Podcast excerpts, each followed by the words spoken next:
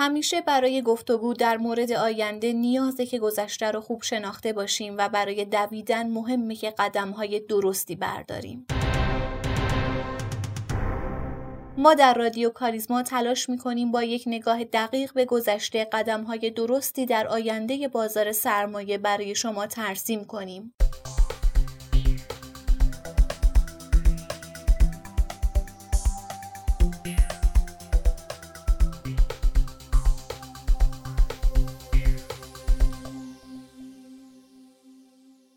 سلام اینجا پادکست کاریزماست و شما در حال شنیدن چهارمین قسمت این مجموعه هستید من آرام نظری با همراهی میسم رحمتی کارشناس اقتصاد و کارشناس ارشد مدیریت مالی اتفاقات مهم بازار سرمایه در هفته گذشته رو مرور می کنیم و نهایتا به سیمایی از هفته آینده می رسیم. با ما همراه باشید.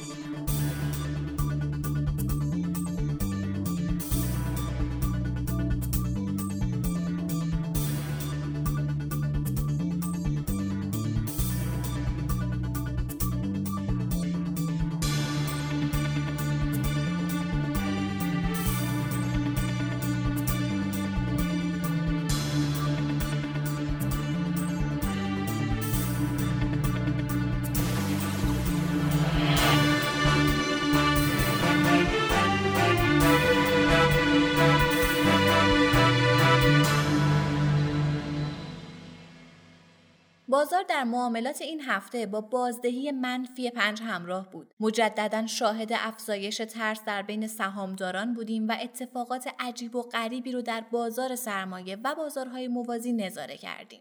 در روز شنبه گروه پالایشی به دلیل تغییر در سود متوقف شد و حتی تا آخر هفته هم باز نشد. بسته شدن نمادهای پالایشی موجب شد صندوق پالایش یکم در ابهام قرار بگیره. از طرفی همه انتظار تمدید مهلت پذیر نویسی رو داشتن تا اینکه امروز یعنی چهارشنبه 19 مرداد به طور رسمی ثبت نام این صندوق یک هفته دیگه تمدید شد. دلار در بازار آزاد وارد کانال 25 هزار تومن شد و دوباره صفهای خرید طولانی صرافی برپا شد. دقیقا برخلاف بازار سرمایه. در این بین صحبت ها پیرامون بازار سرمایه از طرف مسئولان همچنان ادامه داره و در جدیدترین اظهار نظرات پیشنهاد ورود یک درصد از صندوق توسعه ملی برای حمایت از بازار داده شد. با تمام این خبرها روزهای دوشنبه و سهشنبه بازار علنا در صف فروش قفل بود و روز چهارشنبه بازار در گروه های فولادی، معدنی و پتروشیمی با حمایت همراه شد. این خلاصه بود از اتفاقات اساسی این هفته بازار سرمایه.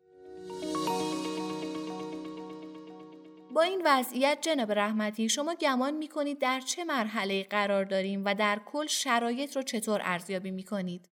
همونطور که گفتید تنها بازاری که بازدهی منفی در این هفته داشته بازار سرمایه است و علنا تمام بازارها با تحرکات رو به بالای مواجه شدند. این تحرکات رو به مثبت بازارهای موازی و منفی های بیش از حد بازار سرمایه باعث میشه مسئولین کم کم به فکر باشن. من در مقطع فعلی به هیچ عنوان اعتقاد ندارم پول از بازار سرمایه که به معنی خروج از کارگزاریاس خارج شده و به سمت بازار دلار رفته. پس این صفای فروش طولانی هر روز چیه؟ برای بیرون اومدن پول از کارگزاری ها ما دو مرحله داریم. در اولین مرحله فرد باید سهم خودش رو بفروشه که پول این فروش در داخل سیستم کارگزاری میشینه. بعد اگر بخواد کامل پول خودش رو از کارگزاری خارج کنه باید درخواست وجه بده. من اعتقاد دارم مرحله دوم همچنان اتفاق نیفتاده و افراد منتظرن بازار یا به روند سودی برگرده یا حتی از نوسانات روزانه استفاده کنن. بنابراین نظرتون این بود که پول هدایت شده به سمت دلار پول بازار سرمایه نیست. تا حدودی بله. بازار دلار بازیگرای همیشگی خودش رو داره که با دیدن کم رمق شدن بازار رقیب دست به کار شد و دلار روند سودی به خودش گرفته. اما برای تاثیر منفی بازار سرمایه باید سری به صندوقا و گواهی های سکه بزنیم. متاسفانه در این هفته صندوق طلا رشد 17 درصدی داشت که به 50 درصد بالاتر از NAV خودش رسید. برای درک این موضوع فقط کافیه بگم افرادی که صندوق طلا رو در قیمتهای بالاتر از 12 هزار تومن می‌خرن یعنی دلار بالای 36 هزار تومن رو خریداری کردن از طرف دیگه هم گواهی سکه در این هفته فقط صفحه خرید بود بنابراین تاثیر منفی شدن بازار رو کاملا می‌تونیم در فضای همین بورس مشاهده کنیم. با تأسف نقدینگی موجود در جامعه همچنان انتظارات تورمی بالایی داره و زمانی که دلار رو بالای سی هزار تومن تصور می‌کنه نشان از بازدهی مورد انتظار بالاتر از سود بانکی داره.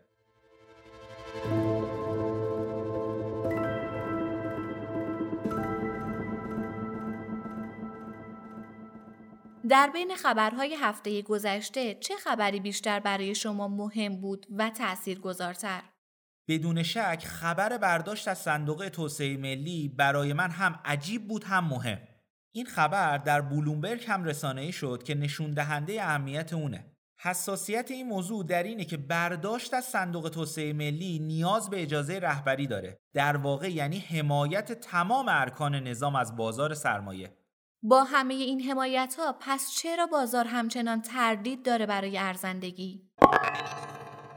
ببینید بازارهای مالی رو به هیچ عنوان نمیشه با بازارهای دارایی محور یکی بگیریم. در بازارهای مالی عواملی مثل تعداد سرمایه گذار بیشتر، نقشوندگی بالاتر و حتی بازدهی های بالاتر باعث میشه به هیچ عنوان رفتار یکسانی با بازارهای دیگه نداشته باشه. من این مرحله از هیجان رو دقیقا یکی با هیجان روند سعودی می‌دونم که هیچ کس دلیل برای ارزندگی نداشت ولی بازار رشد می‌کرد. و حالا همه تحلیلگران از نظر بنیادی ارزندگی بالایی برای سهم متصورن ولی بازار در روند نزولیه. هرچند نکته مثبت و امیدوار کننده اینه که هیچ وقت هیجان در بلند مدت پیروز نبوده و ارزندگی در تمام بازارها حرف اول رو می‌زنه.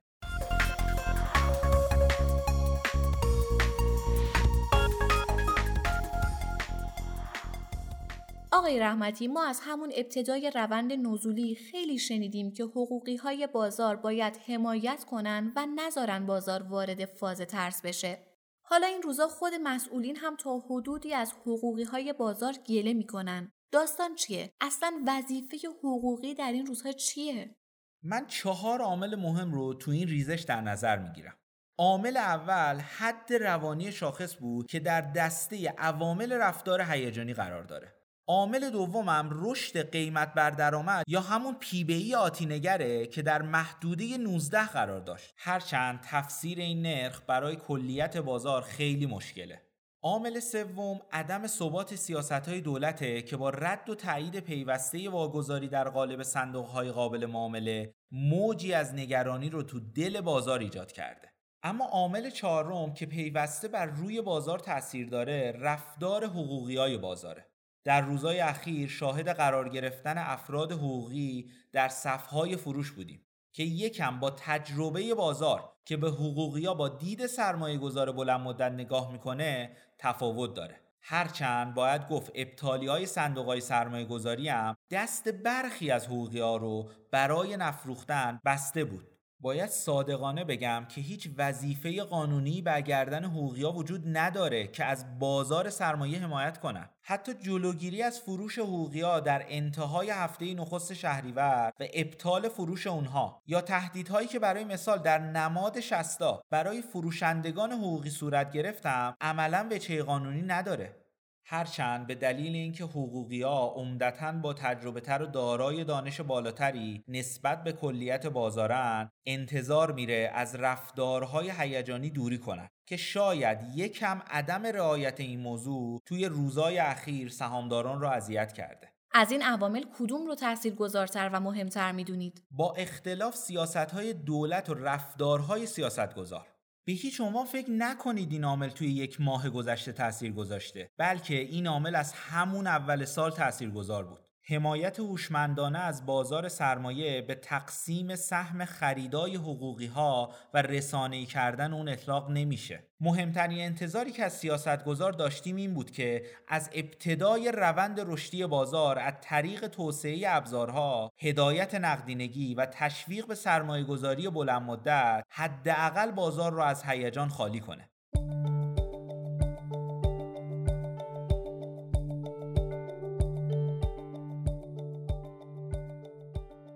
به عنوان نتیجه گیری کلی با تمام این اتفاقات پیشبینی شما از روند هفته آینده بازار چیه؟ واقعیت امر اینه که بازار کمی سخت شده از نظر پیش بینی کردن ولی با اتفاقات هفته گذشته و روز چهارشنبه میشه گفت قطعا اگر اتفاق خاصی در دو روز پایانی هفته نیفته شنبه هفته آینده با تقاضا همراهیم و سهمای بزرگ با صفحه خرید و به نظرم رفتار بازار از روز یک شنبه به بعد خیلی مهمتره. من برای پیشبینی سه موضوع رو در نظر می‌گیرم. موضوع اول بازگشایی پالایشیا و نمادهای خودرو، خساپا و شستاست که تاثیر بسزایی بر روی بازار داره و عمده دلیل بسته بودن اینا همین موضوعه. بنابراین اگر سیاستگزار بتونه باز کردن این نمادها رو مدیریت کنه و فشار فروش رو از اونا برداره قطعا قدم بسیار مهمی برداشته. ولی اگر در این امر متاسفانه موفق نشه دوباره حمایت ها به شکست منجر میشه. موضوع بعدی منابع صندوق توسعه ملیه که چطور خرج حمایت میشه. به نظر می‌رسه چیزی در اردر 20 هزار میلیارد تومن منابع در صورت موافقت از طرف این صندوق به بازار تزریق بشه. ولی چیزی که خیلی مهمتره مدیریت کردن این منابع که امیدوارم سیاستگزار از شکست حمایت های یک ماه گذشته خودش درس گرفته باشه. موضوع سوم وضعیت دلاره. دلار به نظر من اگر بتونه قیمت 26 هزار تومن رو بشکنه بازار به یک شک روانی مواجه میشه و تازه متوجه ارزندگی برخی از سهما در برخی از صنایع میشه. در کل بازار از نظر تحلیلی محدوده یک میلیون و 450 هزار تا یک میلیون و 500 هزار واحد حمایت بسیار خوبی داره و باید ببینیم این بار چه اتفاقی برای این حمایت میافته. برای توصیه آخر باید بگم به هیچ عنوان هیجانی خرید و فروش نکنید. به این معنی که سهمای ارزنده خودتون رو که حمایت خوبی میشن به راحتی در صف فروش قرار ندید و با رشد 5 درصدی بازار وارد صف خرید نشید. ترکیب سهم و نقد بودن بهترین ترکیب برای این روزاست.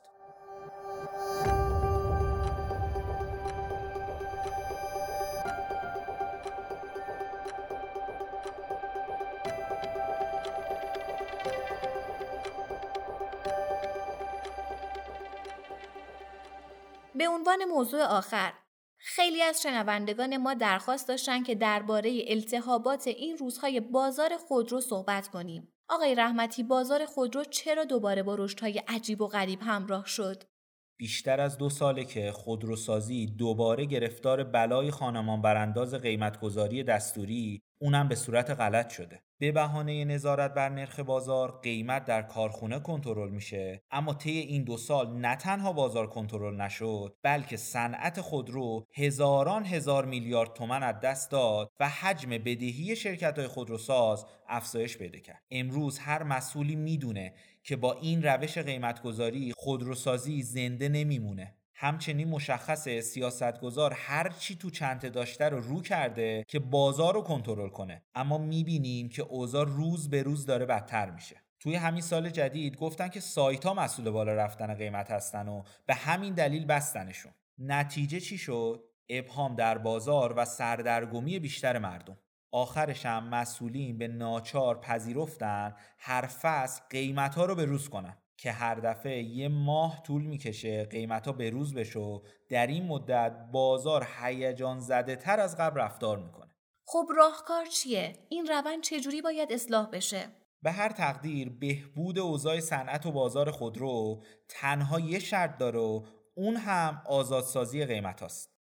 باور کنید هیچ جای دنیا قیمتگذاری دستوری جواب نداده. حتی چین که به عنوان کشوری کمونیست شناخته میشه تا وقتی که بازار رو کنترل می‌کرد روز به روز به قهقرا می‌رفت. اما زمانی که اجازه داد بازارهای مبتنی بر اقتصاد منطقی پیش برن پیشرفت کردن. اگرچه به یک بار آزاد کردن قیمت ها قطعا هزینه هایی داره. در این موقع پیشنهاد شده که موضوع از طریق بورس می‌تونه حل بشه. نمی‌تونم بگم این راه حل بهترینه ولی واقعیت امر در شرایط فعلی بهترین راهکاره. در کل اینکه قیمت گذاری و فروش خودرو رو به داخل بورس ببریم می‌تونه به عنوان روان کننده این مشکل محسوب بشه یعنی خود شما اعتقاد دارید آزاد کردن قیمت ها به یک باره بهترین روشه؟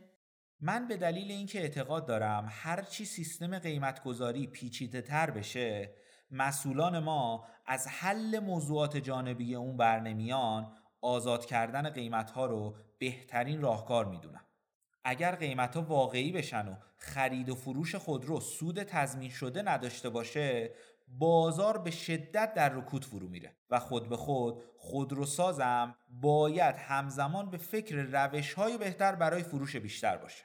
از طرفی افرادی که در این دو سال از خرید خودرو سود بردن برای از دست نرفتن این سود سریع در مقام فروشنده قرار می‌گیرن. به هر حال باید بدونیم ما اولین کشوری نیستیم که با این مشکلات مواجه بودیم و برای تمام این مشکلات راه های متنوعی با هر شرایطی وجود داره که فقط نیاز به تصمیم گیری مسئولان ما داره ممنون از آقای رحمتی که ما رو همراهی کردن و ممنون از شما که ما رو شنیدید. ما رو هر هفته از طریق کانال های ارتباطیمون و تمام پادگیرها مثل Castbox، Overcast و کانال تلگرامی بشنوید و به اشتراک بذارید. تا هفته آینده و قسمت بعد خدا نگهدار. ارائه شده از گروه خدمات بازار سرمایه کاریزما